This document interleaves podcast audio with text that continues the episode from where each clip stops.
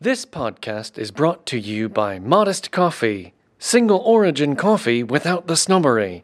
Go to www.modest.coffee forward slash no bad reviews to see what coffees they're roasting today.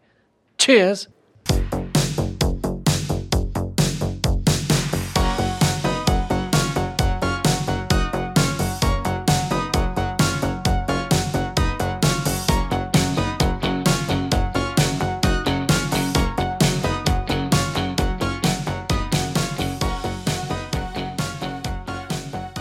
Hello, and welcome to No Bad Reviews, colon, a coffee podcast. This is a podcast where we find a coffee, one that might be kind of questionable, and we learn about the history of that coffee. Sometimes there's some pretty crazy history there. And then we try the coffee and we commit to giving it no bad reviews, no matter how much we might be inclined to. So, we do our best to find something not bad to say about it. Our struggle is your entertainment. Um, I'm Jenny, and I run all of the operations at a coffee company called Modest Coffee. and I'm Marcus, the lead coffee roaster and sexy voice actor at Modest Coffee as well. And I'm Stephanie, and I'm the employee of the month at Modest Coffee for 35 consecutive months. If you couldn't tell, we all work at the same place, so that makes us coworkers. We also happen to pal around outside of work. In fact, we palled around before we worked together, so we've been palling around for a while. Hey, pals! Hey, pals. Nice Good to see morning. you. Yeah. All right, Yeah, it's a, it's a morning. we're all here. We're gonna try some coffee. Yeah, I think we're all like itching for some coffee. I'm ready. Today. yeah. We're gonna try Royal Cup coffee Royal today. Cup Coffee. I which Steph haven't- is excited about, but it comes in packaging that I am questioning that excitement. but it might be great. You know what? Good things come in weird u- packages. Big utilitarian silver packaging. Utilitarian packages. yeah. Yeah. perhaps. It's like I a have a- Jeep. I have a tagline for Royal Cup Coffee that I made up. It's not their official Oh, tagline. okay. Royal Cup, the coffee that no one has heard of, but everyone has tasted. Oh, Ooh. this is going to be fun. Well, before we let any of you find out more about Royal Cup Coffee, we're going to have to take care of the business. Nice. Um, first things first, we have a new segment called Time to Make the Bacon, where we tell you about ways you can give us money. Could you add like a sizzle sound effect when she says that? Yeah. Well, first place you can give us money. If you want to support us on patreon.com slash no bad reviews pod, we do bonus episodes there um, where we try some product. Typically it's coffee related, but sometimes it's just related to this week's episode. And we do love it or leave it. So if you want to know our unfiltered, even if it's a bad review, we put those bad reviews on Patreon. So Yeah, you those gotta- are behind a paywall though. Oh Mm-hmm. yeah, Yeah, exactly. for sure. So all levels of Patreon. The hot takes. Yes, get that. Um, we also know that not everybody wants a steady relationship. So, so we decided that if you want to just take us on a date and buy us a cup of coffee, you can do that at the website called buymeacoffee.com slash no bad reviews pod. Um, and uh, that both of those avenues help support our show and help us get questionable coffees. And, you know, we also put in a lot of effort and work. So that also helps um, us feel financially gratified. We love getting together and we love the storytelling, but uh, we also have those avenues if you were so inclined. Please keep listening, even if you don't want to give us money. That's totally cool too, because we'll like you anyways. We can just be friends. We can just be friends. Yeah. Yeah. We don't have to take this to another level. it's fine. It's fine. It's good. And then um, last way you can give us money is by buying merch. And so we have um, on our website, we have a store tab, and that's where you can find a link to buy merch. We've got t All the shirts, latest drip. all the latest drip, exactly. Um, hats, backpacks, fanny packs, sweatpants, t shirts, sweatshirts. We got it all. Actually, I walked my dog today head to toe in no bad reviews. Marcus uh, is not lying. Sweatshirt and sweatpants, and I gotta say, it's like it's it's so great in the Chicago weather to have something that isn't breathable, and I mean that. It's like it's like a warm glove. Um, the the the it's very soft. It's very warm, and you know all that cotton breathability is like the worst for this type of weather. Yeah, So- we do have some like the sweatpants and the sweatshirt to get that nice bright gl- green color. It is polyester. We do have some nice It's a cotton very t-shirts soft polyester, though. that and are I'm gray. a sensory guy. I really like. I actually do really genuinely like this drip, and it's it's swagger. Oh yeah, I mean I wore it when we recorded right after my dental surgery and it was great. Yeah. I loved it. It was so comfy. Um, so we have all that merch on our website too. So um, yeah, go check us out at nobadreviewspodcast.com and hit the store tab. Do you guys want to tell people to give us money any more than I already have? Ooh, I'm coming down. any more shameless begging? Oh, Chicago. So if you see me on the street, feel free to just throw money at me. I'm fine with that. Marcus is going to go do some promoting in the city. in, his outfit. In my Yes. outfit, head to toe in bright green. Keep Uh. an eye out for Marcus on Monday afternoon in downtown Chicago. You cannot miss him on the street if There you're you go. downtown. Um, all right, well, moving along, time to make the clarifications next. Um, our astronaut episode from a couple of weeks ago, we got so many people that were really excited about that episode. Great episode. It was Jenny. really fun. I'm really glad we did it. And so many people had, um, you know, just lots of feedback for us and lots of I don't wanna- Emails like crazy. it was great. It was Just fun. People had a lot ringing to off let the us hook. know, it- which was I thought was so cool because um, people had more to add to our story. And so I guess they weren't really clarifications, but time to make the additions to the Aw. astronaut. Francine sent us an email. She said, Many Apollo missions before the first moon landing, which was Apollo 11, were manned, which I didn't figure that out, but they didn't, I guess, make it to the moon. There weren't any quote unquote failed moon landings, although there was one designated Apollo 1 posthumously that ended in disaster during a test slash training exercise. Missions before Apollo 11 tested the technology and stages necessary for the moon landing and safe return of the astronauts. So they went up there and the Apollo tested everything, made sure like that fuel cell technology would be efficient, and then they didn't go all the way to the moon, which duh makes sense. Of Right. course the moon landing wasn't the first like trip into outer space with a human. I'm like constantly and continuously astonished at how little I think about things on this podcast. Duh. You know, it's hard to think about everything. Yeah. Right. Yeah. We're learning as we go. You're I trying think to it's tell a great. Good. story. yeah. Well, I think it's great. I love learning. So Thanks, this Francine. is perfect for me. was Thanks, great. Francine. Wait, she had a little bit more. Ooh. Apollo 13 was not the last Apollo moon landing mission, Marcus. Mm. Remember, we went back and forth about that. I don't know if you cut that out because nobody wants to listen to us bicker. I love listening to you guys. bicker. Maybe we should have an outtakes episode of just all the bickering Marcus and I do. It's literally 50% of, the, of every episode. It's like me and Jenny bickering that makes it Um, on the cutting floor. you think that Marcus and I are just a happy married couple. Nobody thinks that. No, yeah, if we've given you that indication. We're just so loving all the time, Yeah, always we are, agreeing. We are one heat shield away from a Columbia disaster. okay, uh, you're terrible. Apollo 13 was not the last Apollo slash moon landing mission. Apollo 17 was the last Apollo mission and the last manned moon mission. There were six moon landings. She confirmed there were six moon landings with two people going to the moon each time. And then, next one, time to make the additions, clarifications.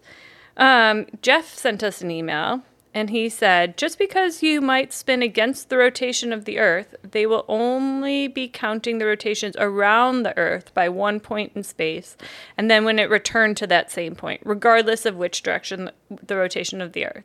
Marcus was like, how do they count the rotations? Were they going against counterclockwise or clockwise around the Earth? So they pick a point somehow. How do they pick a point out in outer space? GPS, maybe? GPS? Oh, So they pick a point in space, not a point on the Earth to come back around to. Yeah, because if they're spinning like against the grain of the Earth, you know, you're going to get back to that point pretty quickly because Mm-hmm. Right. the Earth is rotating to meet it. So they pick a point in space oh, at some point, and then you go loop around the Earth Oh. back to that point. Oh. Okay, got it, And if you think got about it, it. that kind of makes sense because once you're in space in orbit, like that's what orbit. I think that's what that means. Is like you are stuck. You're like locked in that s- that rotation. Oh. yeah. Hmm. Gotcha. You're not just floating around like a car, like just driving point to point. How did they figure out that point? Is somebody going to send us another clarification? not to get too nerdy, but the, in Kerbal Space Program, once you set up an orbit, like Is this a video game? yes, once you set up the orbit, like it's pretty stationary to maintain that that orbit. Okay. I know, Yeah. firsthand experience. All right. Yeah, firsthand experience in the video nice game. to have an expert here. It's really hard to get into orbit, just so you know. I can tell you that too. Good. Good. I'm glad you've done it. You're a real. I haven't done it. Well, if I made you no, it, the game is really really hard. Okay. All right. I'm just familiar with the concept. Okay. Yeah. Um, and then here we were talking about the decommissioning of the ISS and why doesn't just some billionaire go buy it? They're going to decommission it because of normal wear and tear. They can promise that the worst case scenario, the equipment is guaranteed to be good until this date. So the it has like a worst case scenario expiration date. Um, he says you'll see that with a lot of the rovers and probes that get sent out. Because they were expertly crafted or just good luck, a lot of times the rovers and probes or satellites last longer than anticipated. For example, the Voyager series were originally built to last for at least five years, but those bad boys are still going. Hell yeah. I think one just left like the whole planetary solar system too. I'd like to say bad boys is spelled B O I S. Nice. So, yeah, there's that. And then somebody else sent us a clarification or an addition about a sandwich that went into space, which Steph looked into some more. I had to look Which into I think is that. so fun. Like, I got to take my lunch, guys. Sorry. I'm going to sneak my lunch into space. That was Nikki who sent that message, right? Yeah. So it was John Young who was on Gemini 3 in 1965.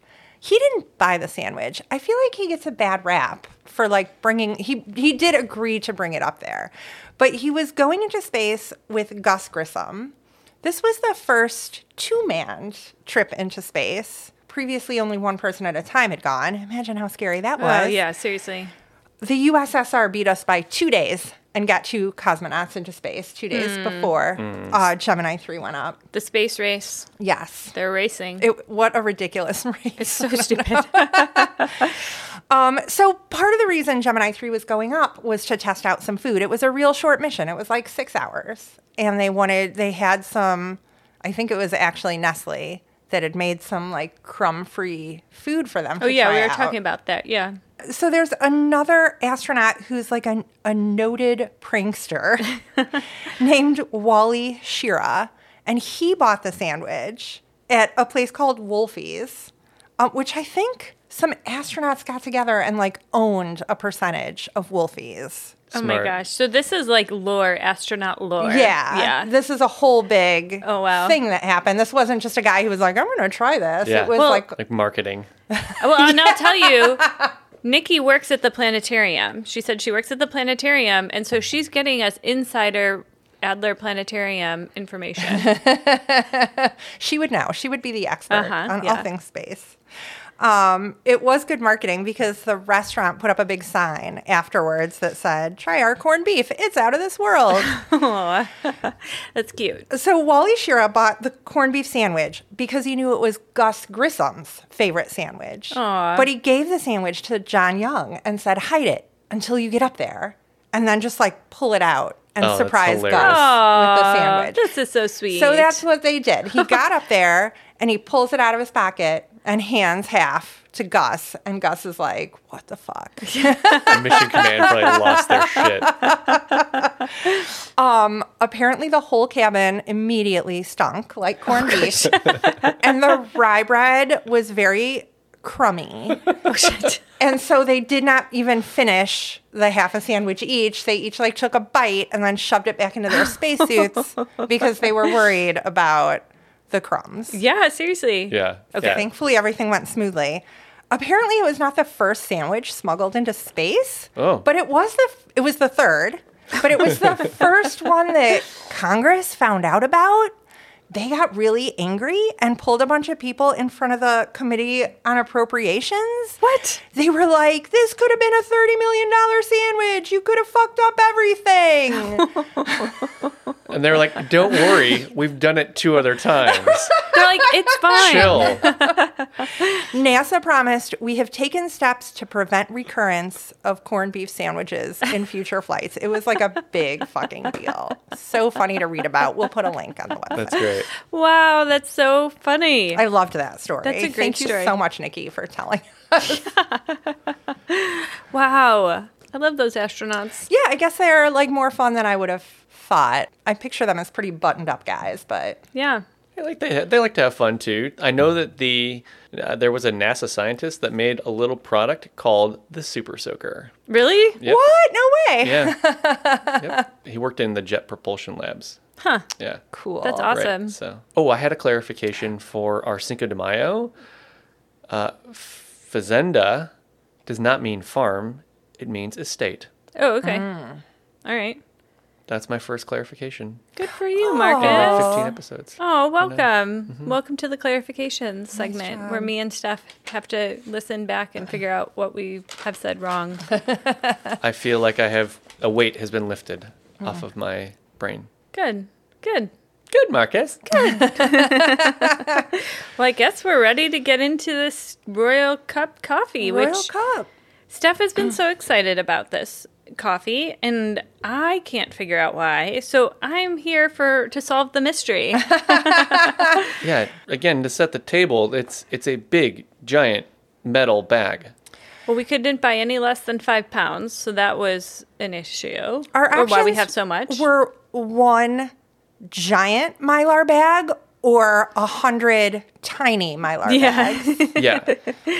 Natch. So we went with the whole bean option instead of like the ground ones. Have you guys worked in restaurants? You get like the little package and you just tear the top off and Yep. it's like a perfect pot of coffee. uh, Yeah, the frac pack. theoretically. Yeah. Yeah. Mm-hmm. The frac pack. That's Oh, The frac that's pack. a nice name. Okay. That's what they're called. It's good to know.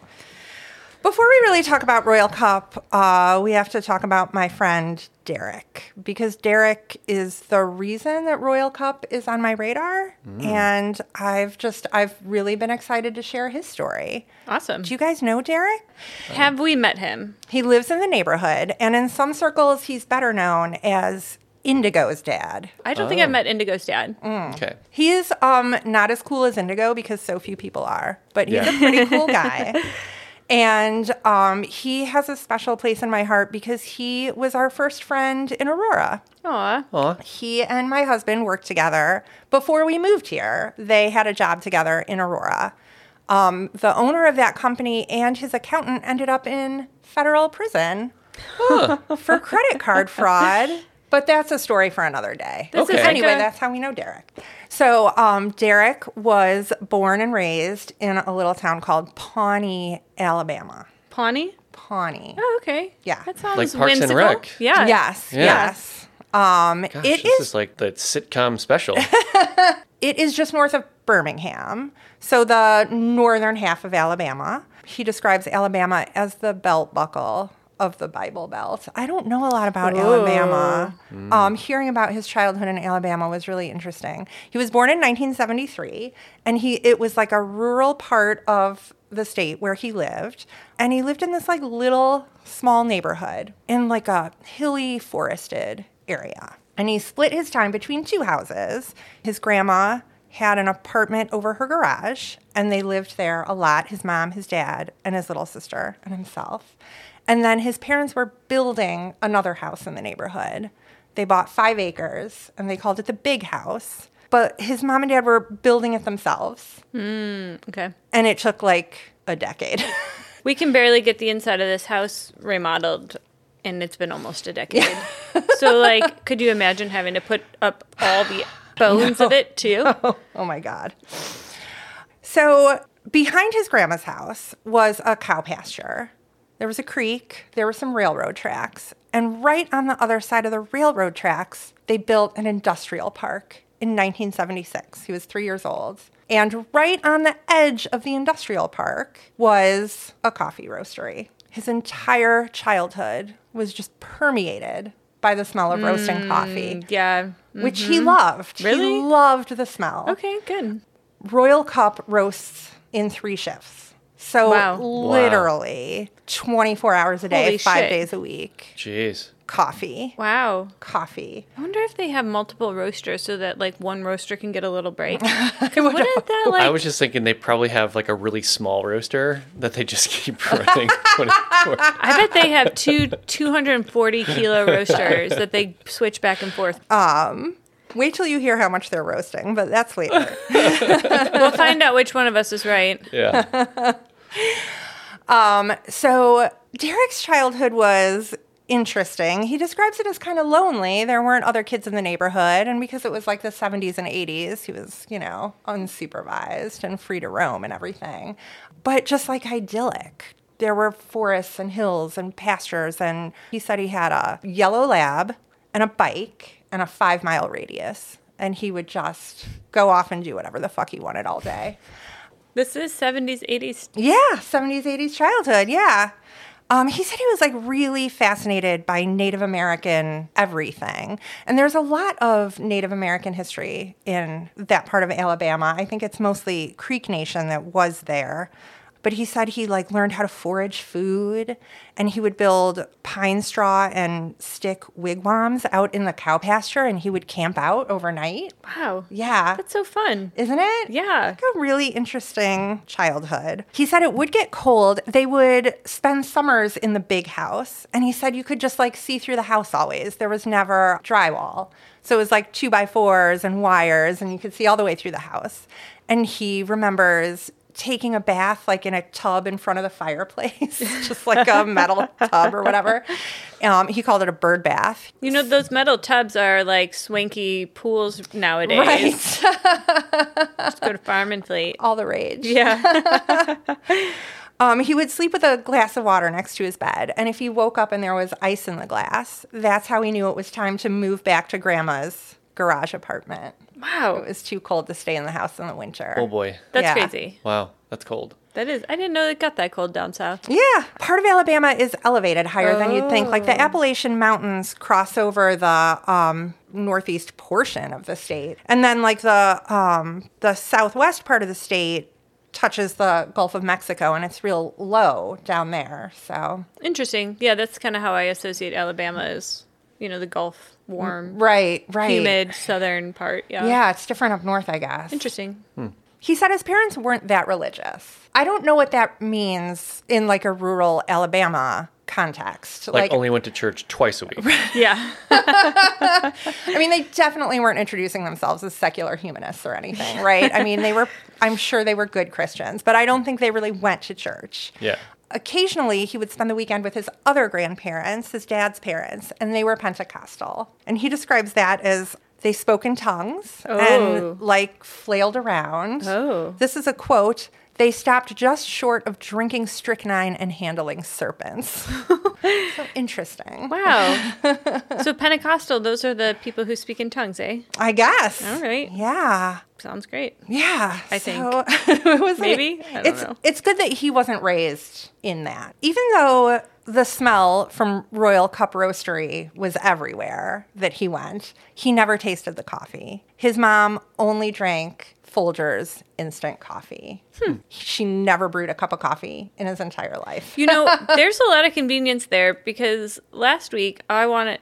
So what I'll often do in the afternoons is I'll make myself a like uh, poor man's latte, which I'll put like half a cup of the morning coffee in with some milk and put in the microwave, and then add some chocolate. So I have a little, Ooh. yeah, a little poor Little man's mocha? little poor man's mocha. But last week we didn't have any leftover coffee, and I took one of our old Hula Girl packets. Ah. It was great. I was like, this is so fucking easy.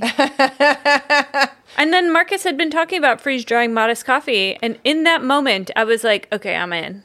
Yeah. Yeah, I'm Okay. totally in. Fucking it was do like it. so fucking easy Yeah. to just add that packet to my hot chocolate. Loved it. So I can see there is something there for people. You heard it from me first. Yeah. Specialty coffee snob here. Instant coffee. There's a place for it. You can't see him now, but Marcus is so excited that he just got permission to try to freeze dry coffee. Yeah. He's been talking I'm like- about it all week. My gears are turning. You can see them. It's going to dryer. happen. Yeah, it's At definitely least gonna testing's happen. going to happen. I don't know if it's going to come to market. We'll see. I'm excited. Derek's mom started letting him drink coffee when he was about 10. She'd make him a cup of instant coffee and put a big scoop of ice cream in it. Oh, Aw. that's cute. That's the way he took his coffee for quite a while. Apparently, it's hard to That's a good way to break do that it. habit. Yeah, I mean, that sounds delicious to me. I just imagine like going to a coffee shop and them being like, "Yeah, how can we get your coffee?" And like, do you have a big scoop of ice cream? Yeah, But just like doing it the straight face, like for sure. Could I get a cup of instant with a big scoop of ice cream? What is this coffee for a ten-year-old? He was, it was around the time that he started drinking coffee, around 10 years old, that his childhood abruptly came to an end when his parents' marriage kind of fell apart. He's very diplomatic about everything that he says, so I will try to be diplomatic here. His dad had some real issues, and things got kind of scary. Like speaking in tongues, scary. This is a different kind of scary. Um, they got divorced, and then his dad died shortly afterwards. And Hmm. Ooh, that's too so, yeah, he describes that whole time period as just um, really unpleasant and a really abrupt end. To Mm. especially like, at that age. Yeah. it's a tough age. yeah, his mom remarried a very nice guy who ended up finishing building the big house. He's the one who finally hung drywall in that house. Wow. So this took a long time. Yeah. I mean, yeah. Like I said, I get it. So um, the house finally got finished, and it, you know they continued. This was his entire childhood in this neighborhood. I'm not sure that Derek really fit in. He didn't like football. Oh, which that's a that problem. alone That's a was problem. like That's a problem in the big country. problem, Especially in Bama. Yeah. Yeah, Yeah, anywhere outside of a city. So um, he ended up, you know, freak that he was, he ended up going to the Savannah College of Art and Design. Hmm. And while he was there, his stepdad got transferred to the Chicagoland area. Derek stayed in college, but came up to Chicago to help them move. And there was a really cute girl who lived across the street from the new house. Aw. And she was walking her dog, and he went over and introduced himself with his cute little southern accent. Aw. Um, I love how he just went and got it too. You know, You know? like go, go, Derek. he went back to college, graduated, and then came back to Chicagoland. And his sister had formed a really close friendship with the girl across the street. And Mm. that's how he got to know her better. They ended up getting married. Aw. For reasons that are unclear to me, they moved back to Pawnee, Alabama. Oh, And look, it sounds like a nice place. it there are a lot of nice things. It sounds like there Yeah. are a lot of nice things that we don't have here in the Midwest. Yeah. Please tell me he moved Like- into the big house. No, he moved into grandma's apartment I was above the gonna say garage. that was gonna be my guess. Grandma's apartment. Um, his parents did end up back in Alabama eventually, but um, a farm in northern Alabama is where they ended up. So um, he and his wife had their first daughter, and she was the fourth generation born in Oh. Pawnee, Alabama. But then they moved back to Chicago. Uh, he got into IT, and there wasn't much work down there. I could see that. And that's, uh, they moved around a little bit, Batavia, Forest Park, I think, and then ended up right at the peak of the housing bubble, buying a house right here in the neighborhood. And now they're stuck here. And now they're stuck, stuck with that house forever.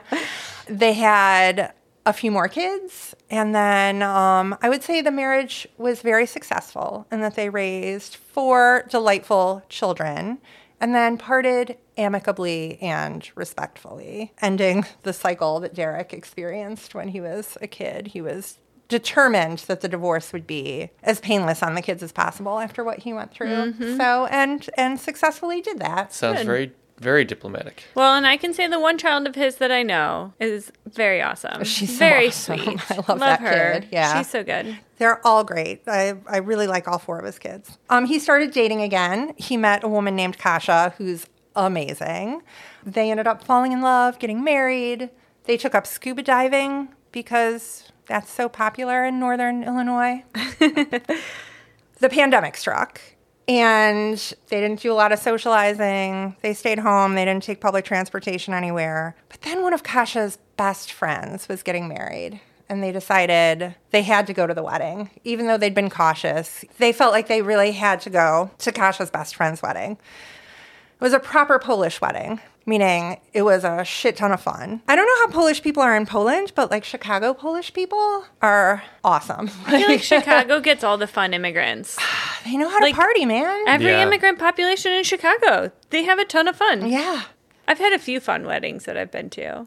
Yeah. But they're all pretty, you know, do that, do this. No, Polish Mwah, weddings mwah, are mwah, like mwah, mwah. that bar opens early and just stays open. Does not close. I, uh, bet there's tons of accordions at a Polish wedding. Ooh, I didn't ask about accordions. I did ask Derek if he was drunk at the wedding. And um, he said he is not fool enough to try to keep up with those Polish people. Eastern Europeans, they get down. yeah, they do. They can hold their liquor. That's true. So it was a church ceremony and then a reception in a large room in a private restaurant. They had prime rib. It was delicious. It was time to serve the cake, and the waitress came around and asked if anyone wanted coffee. And Derek asked for a cup of coffee. And she put the coffee down in front of him. He added cream and sugar. He took a sip and he lost his goddamn mind. He, like, could not believe how fucking good this coffee was. He said crazy stuff about it.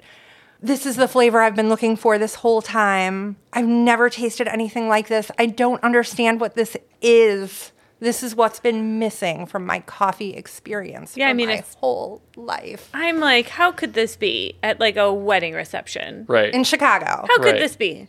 I am incredulous right now. he was incredulous. He said he was pounding the table. He said he grabbed the waitress and was like, You have to tell me what this coffee is. What brand is this coffee? This is such an intense reaction. the best coffee in the world. and the waitress was just like, Uh, okay. okay. and like went and got him a couple of these little flack packs. Is that what you just call Frack. it? Frack packs. I think it Yeah. stands for like fractional packet. Look at me, I'm smart.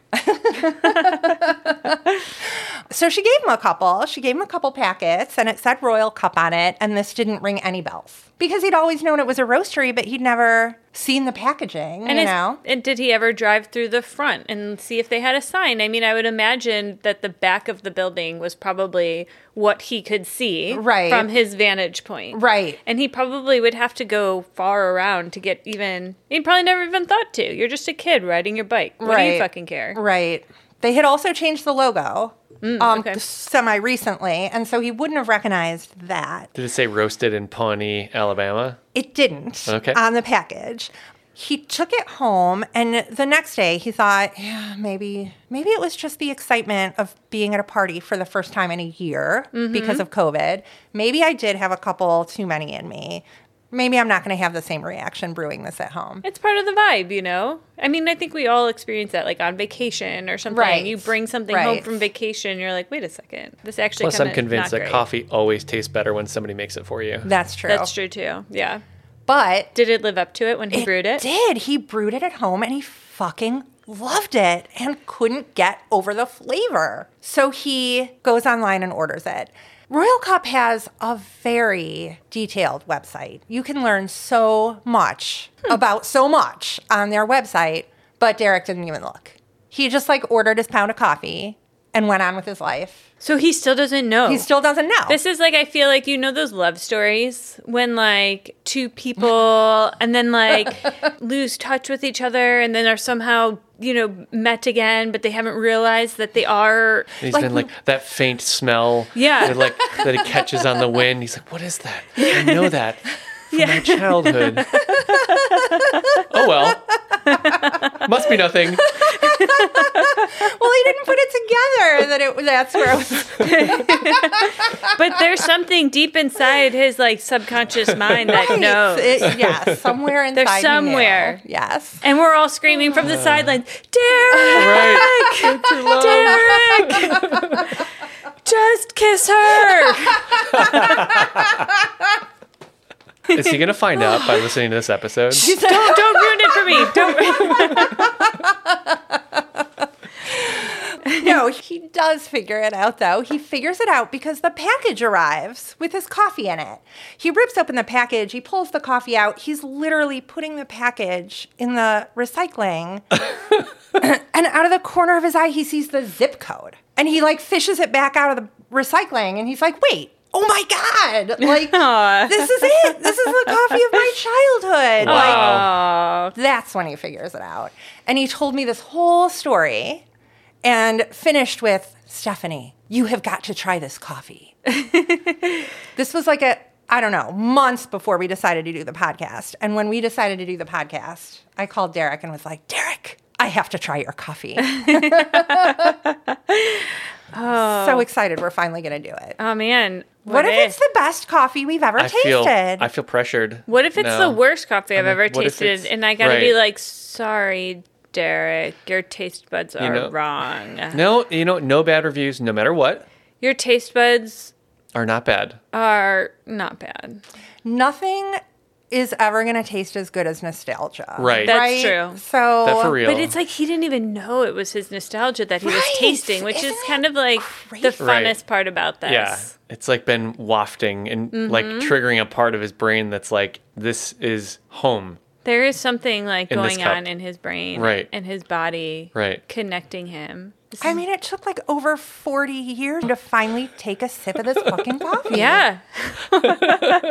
and then to have it by chance and to like it by chance and then to have like those packets by chance. Everything has been by chance. God, it's like it's For- like the to notebook. lead him to I'm this crying. coffee. Imagine if he and Kasha had never met. He never would have gone to that Never wedding. have gone there. or if they had decided it wasn't safe to go or. Mm, That's true. I mean, the pandemic could have prevented them. Yeah. I mean, this is really all the stars aligned in this story. Isn't this an amazing story, you guys? I feel like he needs to write a book. you should write a book. We're gonna brew this got- coffee, and it is gonna be the shittiest fucking coffee that we've ever had. Don't say that. Although I am questioning about this whole 24 7 roasting, and it says it's a light roast on this European blend. No, I'm going to have an open mind. Yeah. Some people could say our packaging isn't very special either, just a plain brown bag. You know, you're right, Jenny. Sometimes it's like about, you know, it's not about the packaging, it's about what's inside. What's it's what's inside that counts. Exactly. I know. You know, I always thought Zach Galifianakis was the guy in the Notebook. Why would you ever think that? I, he had a beard, and I just didn't really look too closely. What? Yeah, I know. Marcus. And then I was confused. I was like, oh, Tell I me think who. it's Chris Pratt. Tell it's not Chris Pratt either. no, I don't know. First of all, like I don't think Chris Pratt was even an actor when The Notebook came out. Yeah, I don't Sorry, actually Chris Pratt, know. You probably were an actor, but Don't- nobody knew about you. Listen, don't apologize to Chris Pratt. Yeah, Should I not? I have no opinions on him. All I know is he is. I don't know. he was in Parks and Recreation. I know he has something to do with All right. um. I don't know. Or I don't know Arnold who was in The Schwarzenegger or Notebook. something. Okay, let's see. The Notebook. On t- we're gonna do a live. Chris uh, Helmsworth. We're it's neither of those people. Those are all recent actors. Is it's um the Anybody guy. from the Marvel wait, comic book universe in the Notebook? I don't know. I don't know anybody in there. Okay, wait. Uh, what's his name? Amber Heard. No, it's a guy who was really popular back like, you know, 15 years ago, 20 years ago. Oh, Tom Cruise. Close. Ryan Gosling. Ryan Gosling. He Yeah. never stopped being popular. He's he's kind of he had his heyday, I think, around the time of the Notebook. He what's he been in lately? Uh, Deadpool, and he is a Marvel comic book universe character. I mean the the internet has the ladies of the internet have a real thing. I think it's I for think, Ryan right? Gosling. is that Ryan Gosling? Am I gonna have to make a clarification? No, I don't know. oh yeah, Ryan Gosling. He's the one that ladies have the hots for. I mean, I think he's cute. Yeah, there's lots Ryan of- Reynolds, son of a bitch. Oh. I was so close. You know, whatever. Some white guy. Look at their I've never faces. actually seen the Notebook, so so what's fun about Alabama? Anyways, Yeah, that was the problem. Nothing. I had trouble finding fun facts about Alabama. I had no problem finding depressing facts about Alabama. oh, sorry, Alabama. I You got didn't- Oh, Huntsville One of my favorite friends is from Alabama. Yeah. Space Camp is in Alabama. their whole history is just like if you It's bad news. you down think there. about all of the bad things about US history generally speaking and if you just like boiled those down to their like worst essence you you get Birmingham Alabama that's true. That's true. it's just it- Ugh. for centuries the Trail of Tears went through northern Alabama Ugh. so it starts there well it probably news. starts before there Probably in the slave trade days, I would have to say too. Uh, yeah, the whole of slave reason trade for down there. Mm-hmm. removing Native Americans was to make way for the cotton plantations. Um, Alabama had the fourth largest slave population in the U.S. Hmm. At the time that they seceded from the Union in 1860, Alabama was 45% enslaved people. Ugh, that's bad news. It's like 45% of the population. Jesus Christ. Alabama still leads the nation in size and poor treatment of prison population, poverty rates, and racial health disparities. Ew. And then the civil rights movement. I mean, Birmingham was a real, that was like an epicenter. yeah. Spot. Oh, I have some notes on that. We don't have to I'll hear them. Please depress me. George Wallace was the governor of Alabama. He's the one who had the inauguration speech that was segregation now, segregation tomorrow, segregation forever. And he was the who? Governor of Alabama in the 60s. And his speechwriter was the leader of the KKK. Like, there wasn't even any, like, pretending to cover up who they were. They were Wow. just white supremacists Yeah. they were just like, no, black people are different and they're worse, and you're crazy to want your kid to ride on a bus with a black person. I'm Yeah. And like, that's the elected officials. Yeah. Yeah. I don't know which is worse, like coming right out and saying it or like pretending it doesn't exist. Yeah, that's But true. At still least he feeling was- it on the inside. I don't I, know think they're which equal. is worse. They're equal. Yeah, you're probably right. Yeah. Right. I mean, if you're in a position of power and you're saying it out loud, then you're encouraging other people to say it out loud. And he Mm-hmm. Yeah. was encouraging other people. I mean, the Freedom Riders came through and were getting beat up by the KKK. Oh, this was Bull Connor, the Commissioner of Public Safety. So George Wallace was the governor.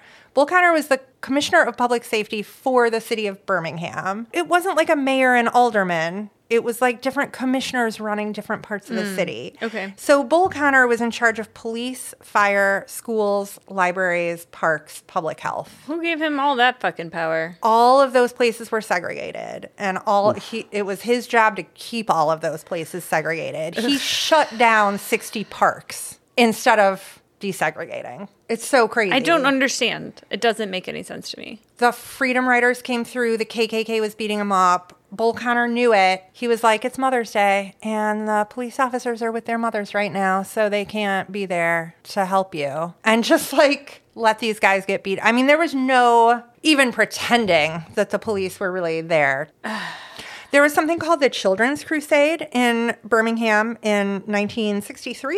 It was children between the ages of 6 and 18. They were marching from a park to City Hall. And Bull Connor, Babies, little like children. ages 6 to 18, oh my god. um, Bull Connor sent like attack dogs and fire hoses after them. Like it was in the news, and it was like the first time that the rest of the world saw like little kids being attacked by police. As fucked up as it was, and it was super fucked up, I think it helped sway people's opinions and helped make a change because it was so unacceptable to everyone else who was watching it. Well, Yeah. fucking, I'm like stunned. That's just beyond like atrocious. right. I mean, it sounds like they must have lived a miserable life if they have that much hatred inside of them. Um, you know, George Wallace did get shot like five times. Good. Um, but he survived. Good. That was probably Um, a very painful survival. Yeah, he did. George Wallace, the governor, did eventually apologize for some of the things that Well, he I'm glad he was did. politically pressured into fucking apologizing. Yeah, I think that was more it than anything That was else. sarcasm. So this really is- horrible.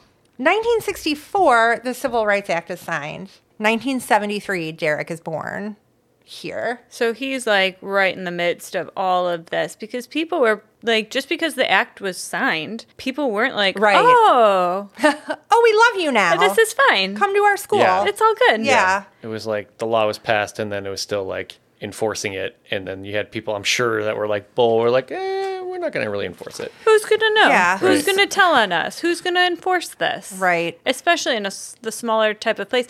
Well, I thought we were gonna have a lighter-hearted episode today. This was just a Sorry. brief conversation. You don't about- get a lighthearted episode. oh, all right. The first part was fun. the first part was fun, but guess what? History sucks. history does suck. So Yeah. Yeah. that's uh, some fucked up shit about Alabama. Sorry, Derek, you had to grow up in that. But you know what? Apparently you rose above.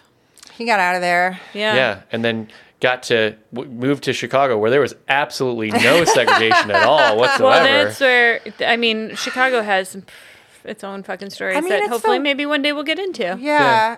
So shall we brew some coffee? Not Oh, yet. not yet. We didn't know. I want to know how Derek. How did he get out of this? I very ignorantly did not think to ask Derek about um, race relations while we were having this conversation about his childhood. Like I was trying to get to like this like idyllic little boy Mm-hmm. like story, and it wasn't until the next day when I was like, oh, now let's find fun facts about Birmingham that I was like, oh my god, how did I not even think to ask him? Mm-hmm. So I texted him and I was like, do you have any any comments you'd like to make about race relations in Birmingham in the 70s and 80s? And he just responded with, Well, it wasn't good. Yeah. So It sounds like a it sounds like a topic that needs more than a text message. it does. You know, I think Derek is a typical Southerner in that you get him into a conversation and you got to plan on it lasting a while. And I wasn't sure how much time I wanted this episode to spend on just like, I mean, I, I still have to talk about Royal Cup too. There's Yeah. a lot of stories here. So we can always bring Derek back for another episode where would we be go great. we go more Yeah. into you know as our as our senior Southern correspondent. a bonus interview with Derek. yeah, there we be could, great. There's more opportunities for us to find out more about his life in the South. Yeah. All right, Royal Cup Coffee. 1896.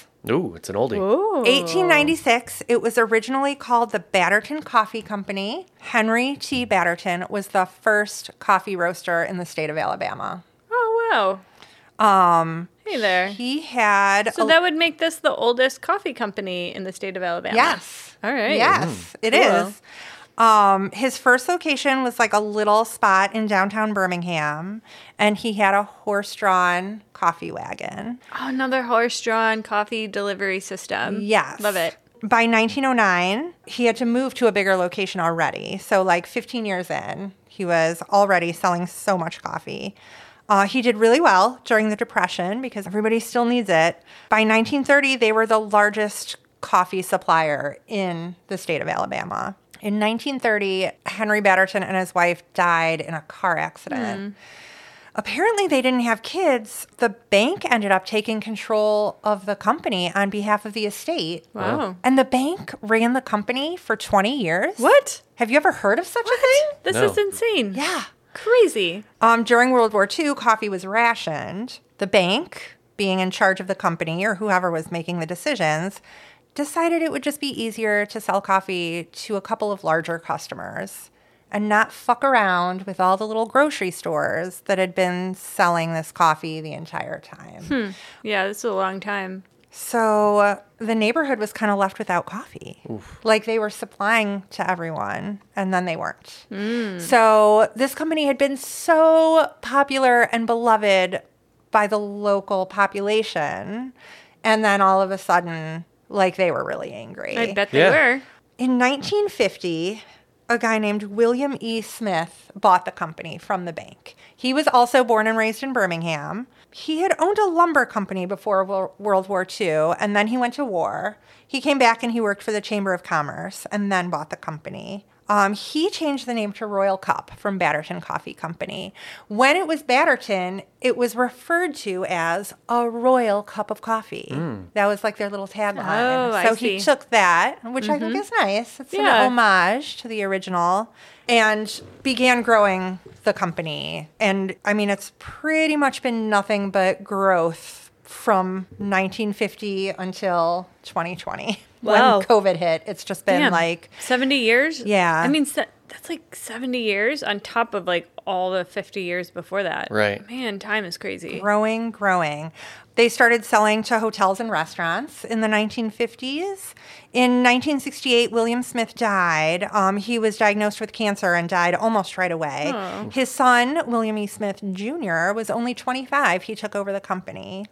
That's when they started selling to offices. They got involved in like office coffee sales um, growing, growing, growing. In 1976, they opened their location by Derek's house.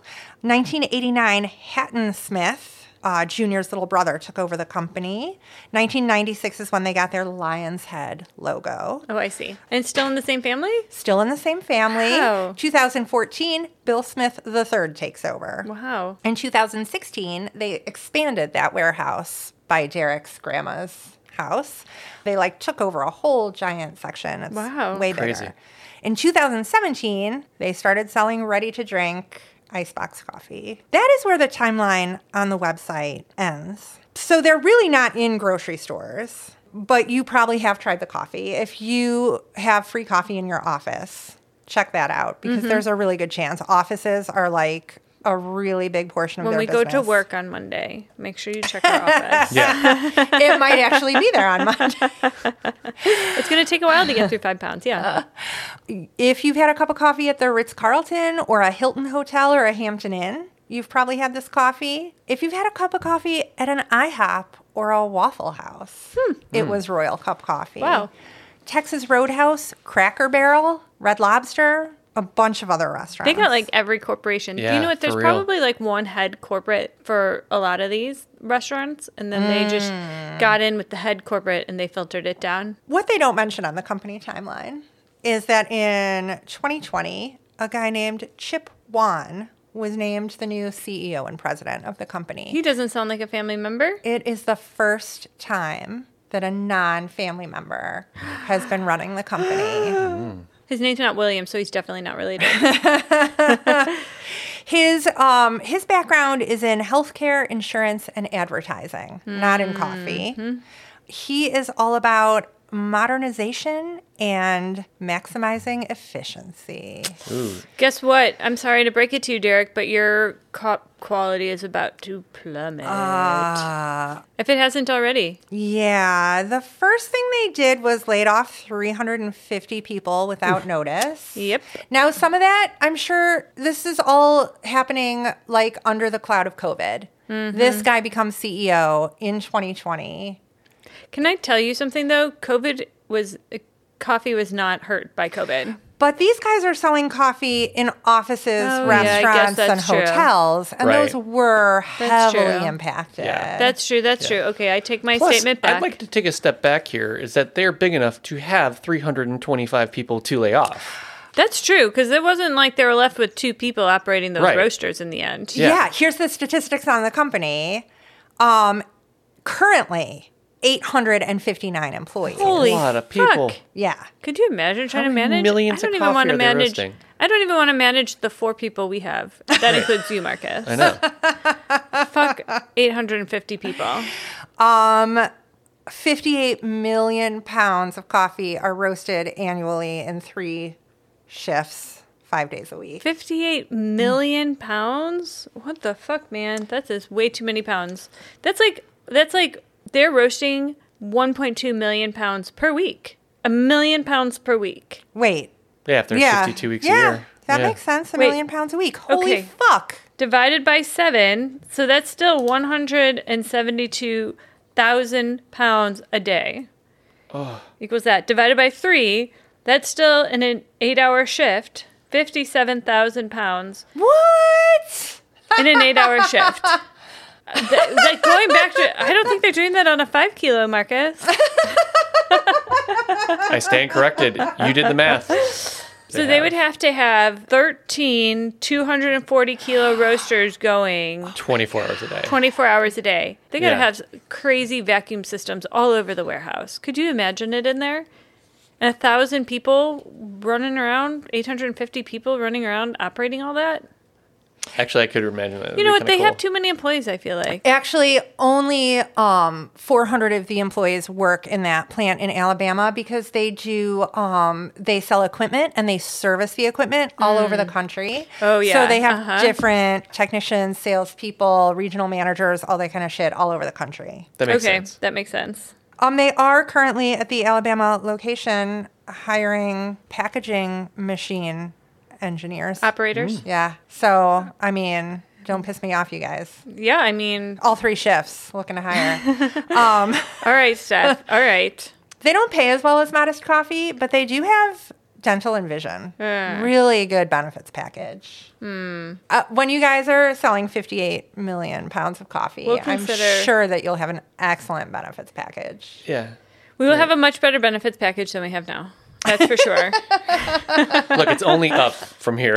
You sure you. I know that's true. Uh. yeah. Oh my gosh. Can't imagine. Can't imagine. You'll fit right in. Well, you know what though? I do have to say, if Derek came from there, you might do all right. Yeah, he turned out fine somehow. Yeah. Um, in addition to coffee, they sell tea. They sell things like sugar, creamer, supplies, and equipment. One thing that this new guy, this new CEO, is talking about is um, he really wants to push the office coffee. Mm-hmm. Seems like a weird time to push office I coffee. was thinking the exact same thing as soon as you said that. Um, but whatever. so many employers are providing snacks to their employees as well. So he wants to diversify and also just be providing everything people need for the ultimate break room experience. Mm. I, it makes me sad because I read a bunch of the employee reviews on Indeed, and there was quite a bit of talk about how everybody knew the family, everybody knew the people in the top positions, and things are different now that it's under new management. Like, I, I just I see it moving away from the people working there, and I see it moving away from the focus on coffee. I mean, this is really taking like a, a corporate turn, um, and maybe it hasn't turned there yet. But I mean, mean, this it's- is where it's headed. It's still under the ownership Right. of the original family. But and for they how are much still longer? working there. There are still like multiple members of the family working there in the upper positions, not not running the bagging machine, but I Yeah. wonder if they're gonna, you know, follow their own advice and provide jerky to the to the workers in the break rooms. Like, are Yeah, they gonna, you know, they're gonna lead the way. Are they going to have would be ultimate cool. break rooms Right. at Royal Cup? I have a feeling, like based on the conversation, they're gonna have like the bare minimum. they have free coffee in the break room. Yeah, that's it. That's it. That's what you get. You get the fucking free coffee that you make.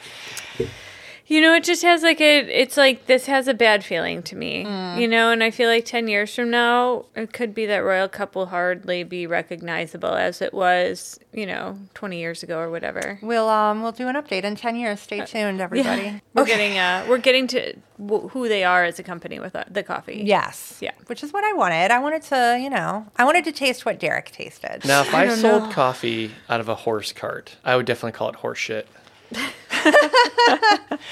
Okay, let's talk about the horse drawn coffee cart. Because when I first heard horse drawn coffee cart 1896, my imagination went to this guy was selling brewed liquid coffee off of a horse drawn cart. So, like a food truck. Right. Right. And th- like that's where that's where my imagination went and that's what that's how I pictured it happening. And then when I started trying to like find the answers to the questions around that, like w- how do you do that? How do you brew it? Where do you brew it? How do you keep it hot? What are people just like bringing their tin cup to you? How does this work? And when I started looking into those questions, I realized that that was likely not the case. It was likely just a delivery truck and he was selling packaged coffee in tins or whatever. So, he was like a store, a mobile store. Right. But then I discovered that during the Civil War, there were coffee wagons What? that like brewed coffee on the horse drawn wagon to deliver to Civil War soldiers. Normally, Civil War soldiers had to roast their own beans over a fire, If they could even get them. If I mean, they could some even people get had 'em. to do the chicory. grind it themselves, brew it themselves over a fire.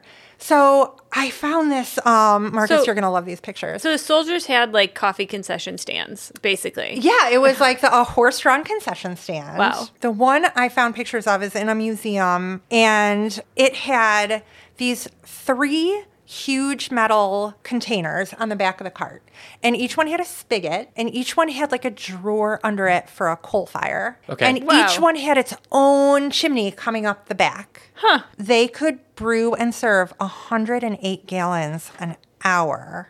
Here's Dope. a drawing Who was paying for it? Were the soldiers then paying, or was like the government paying these coffee carts to go out? Uh, It was the U.S. Christian Commission, so I was under the impression that it was some sort of like religious organization that was like helping the soldiers. Yeah, like being like nice to the soldiers, like, hey, you guys are out here, we're gonna give you something warm and caffeinated to drink. Yeah. So then, once I discovered that this actually did exist, a way to serve coffee to people, then I thought maybe Henry Batterton was serving coffee.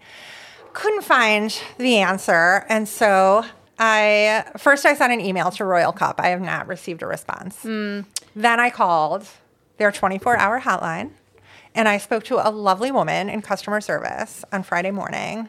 And I gave her my whole spiel. I'm doing this podcast. Can you tell me about the coffee cart? Was it was it beans or was it coffee? and she like very quietly listened to my whole spiel. And then there was a long pause and she was like, I don't know. She's never ever been asked that. She was so nice. She was like, I don't know for sure. Do you know who would know the answer to that? Jim Smith. He's the son of the owner. Let me put you Oh my through to him." god. No way. She did. Whoa. She put me through. Did he answer, or did you get his voicemail? I got his voice. Jim Yeah. Smith, if you're listening, so you owe somebody a phone call. it's fine. We can put you on a clarification. you That's haven't true. lost your Yeah. opportunity to tell the world about your coffee cart. Yep. At the time of this episode, they had not responded when asked for comment. Yeah. I was so excited to get put through. I was oh, like, I think that's so exciting too. my heart skipped a beat. I couldn't wait to find out the answer from the source. what a And then- bummer that he didn't answer. Yeah. So I still never found the answer, but Mm-hmm. I am betting it was probably just the glass jars of coffee, which is still Probably. pretty cool. And it's cool to find out that there was like a mobile coffee cart. And if you want a totally unrelated fun fact to finish off this portion of the episode, I found out that there were regulations for food trucks in New York City before it was even called New York City. They were Whoa. like regulating horse-drawn food carts Holy shit. in New Amsterdam. It was called New Amsterdam.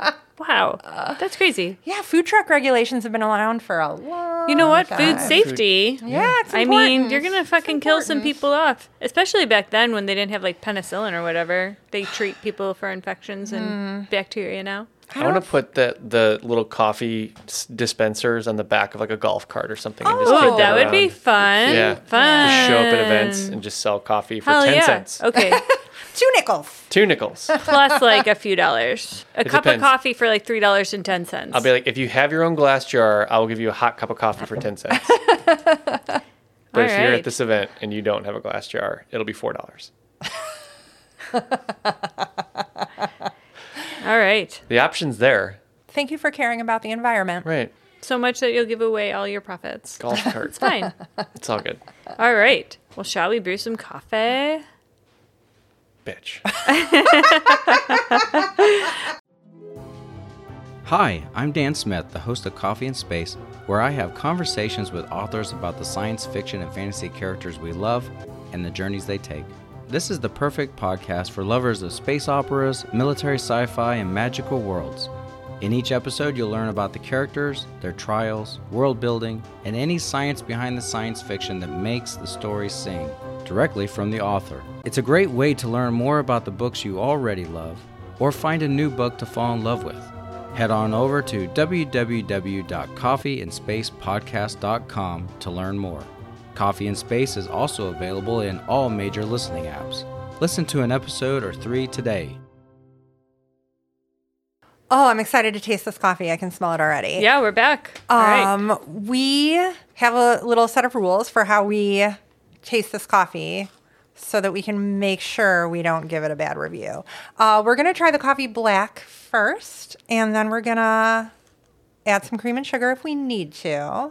And if we still aren't ready to give it a not bad review, then we'll be forced to add a little whiskey or whipped cream. And by then, by then we should be ready with just about any coffee. You know what? So far, we have not had a coffee that we could not get a, except for that one dollar store coffee that we did for Patreon.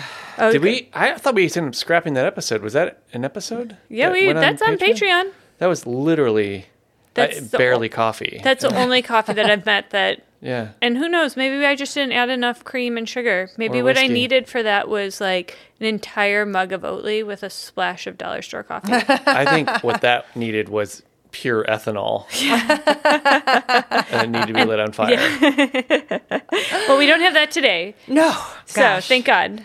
All right, so The olfactory reveal. There's the olfactory Yeah. reveal. So the just like looking at the beans. Okay, so it says it's a light roast. I mean, it's not like a third wave ro- light roast, I don't think, but it is much lighter than most mass-produced coffees that we have had. for sure. And it looks really even. The beans look even. They're not all janky. Yeah, and there was a couple of Quakers though that I s- plucked out in the Oh, bag. so it even had Quakers, huh? Yeah, so I'm like, okay, so they're maybe doing a smaller batch roaster. Instead of like 13.6 240 kilo roasters, they have like a whole fleet of like 50. Maybe there's like 50, 60 kilo roasters. That's how they have 800 employees because they have 5,005 kilo roasters. It's like a 60 kilo roaster is really like the biggest small batch roaster that you can get before you have to start introducing water to cool off the beans fast enough. There's like thermal energy. So it is possible if you do that math. This is a Anyways. Google interview question for sure. you know what, Jim? If you would ever fucking call us back, we'd like to know how many roasters do you have and what size are they? Man, we know you're not busy. I mean, come on. Come Yeah. on. We know how you got this job. You're s- we know how you're spending your time. Just call me back. Nepotism at its finest. Anyway, so the, the coffee does not smell bad. It smells great. It does smell good, yeah. It does smell like a little sharper in the acidity, a little woody, but overall not unpleasant. I think it smells good. Yeah. I'm surprised that it is like this evenly roasted and that it smells this good, especially for what is like their house roast. Yeah. What if Derek's right? What if it really is awesome? I mean, so far I'm thinking it's probably not going to be bad. I don't Yeah. think it could possibly be bad. So I mean, far, I just have the looks I on have it, good yeah. hopes for it Right. I'm hoping for it too. because I was really worried that I was going to have to be like, "Sorry, Derek, your Mm. taste buds really suck." You know, Derek also did once try to convince me that um, boiled peanuts out of a can taste good, and he was wrong about that. So Yeah. I just blinked. I know you both made quite a face. I, well, I've tried boiled peanuts. That's a thing. Yeah. And they're just disappointing. oh, it smells really good brewing. It smells good. I think it smells pretty good. After we're done, I want to go out to breakfast at I Waffle want to go to House. IHOP. Yeah. Is there a Waffle House anywhere? I think those are not around. Wait. All right, I'll look. Uh, Jenny, I have terrible news. If you want to eat at a Waffle House anywhere near here, it's going to have to be Indiana. There's a bunch of them in Indiana, a bunch all over. Yeah, there are. You know what? They must not like like certain states' politics. That's the only thing I can guess. Oh wait, no, Granite City, Illinois. Oh, Collinsville, Illinois. I've heard of Collinsville. Waffle, I've- did they close I've the heard ones of- down in the city? Because there was one in the city that I went to. I think there might have been one in the city. Yeah. I guess not anymore. Let's go on a road trip. All right. So what do you guys think? Has anybody tried it yet? I'm not really getting any particular like aroma one way or the other. It's just not, smells like a coffee. Yeah.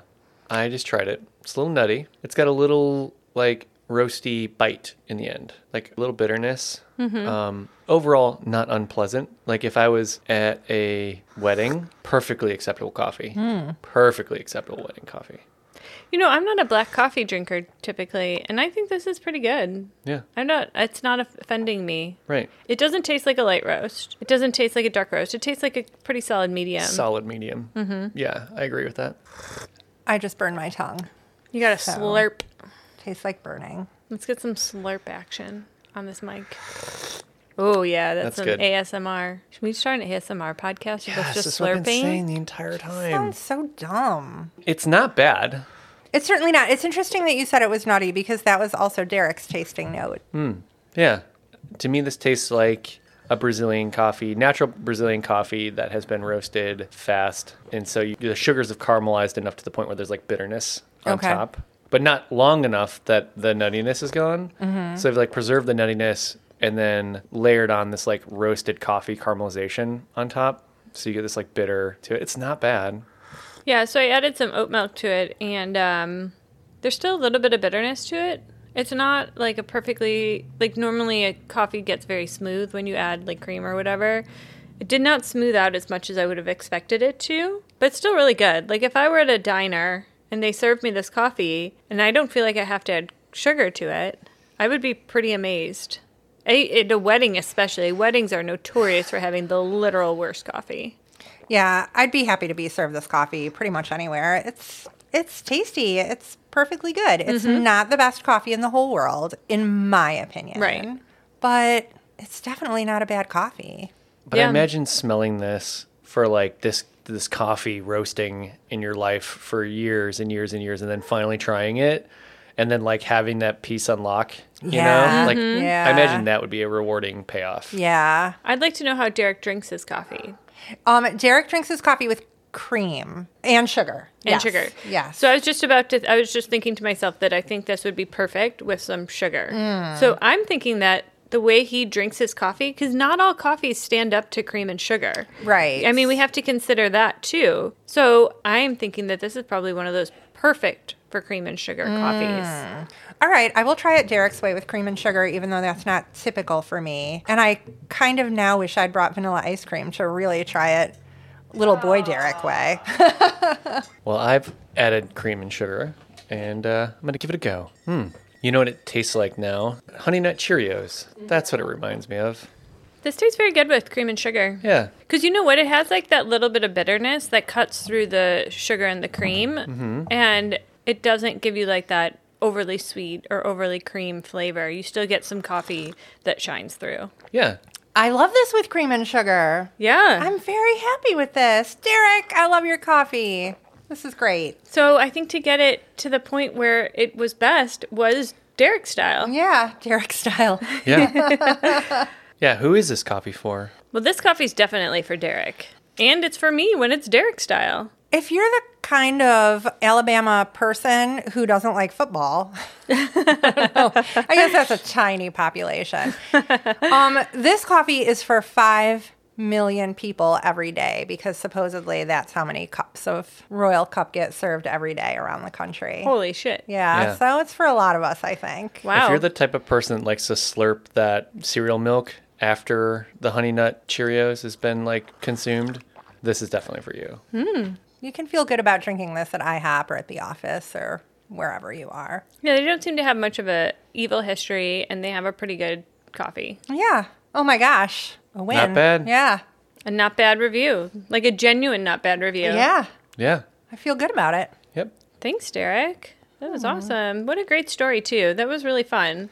This was like a personal anecdote story. Yeah, we don't have many of those. No, Yeah. I love that. That's great. This was like, I feel like we interviewed somebody for the podcast. I did interview Derek. I Yeah. Um, made him come over and sit through an interview. That's awesome. We both really enjoyed it. Real journalism. Yeah, kind Look at of. that. Yeah. That's great. Awesome. Well, that's our episode. That's our episode. Well, if you want to follow us on social media, which I hope you do, that's where you'll get all of the photos from our episodes. And also, you'll get fun extra links if you go to our Facebook group, which is No Bad Reviews colon a coffee community. And then if you want to go to our regular social media, it's at No Bad Reviews Pod.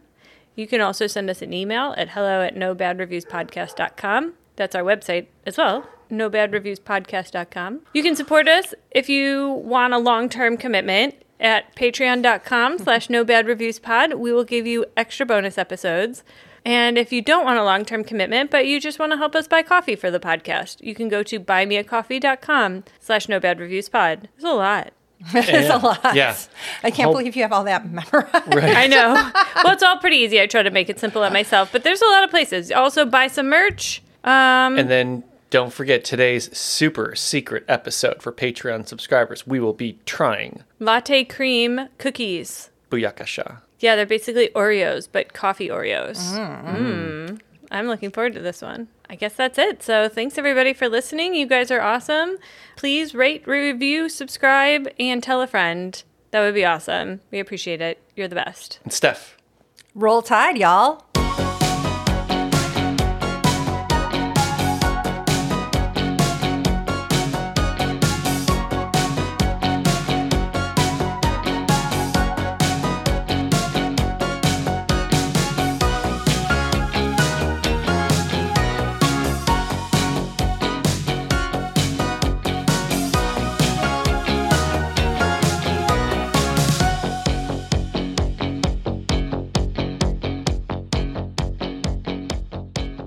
Thank you for listening to this podcast, generously sponsored by Modest Coffee, purveyors of single origin coffee without the snobbery. Visit www.modest.coffee forward slash no bad reviews to see what they're roasting today. Enjoy.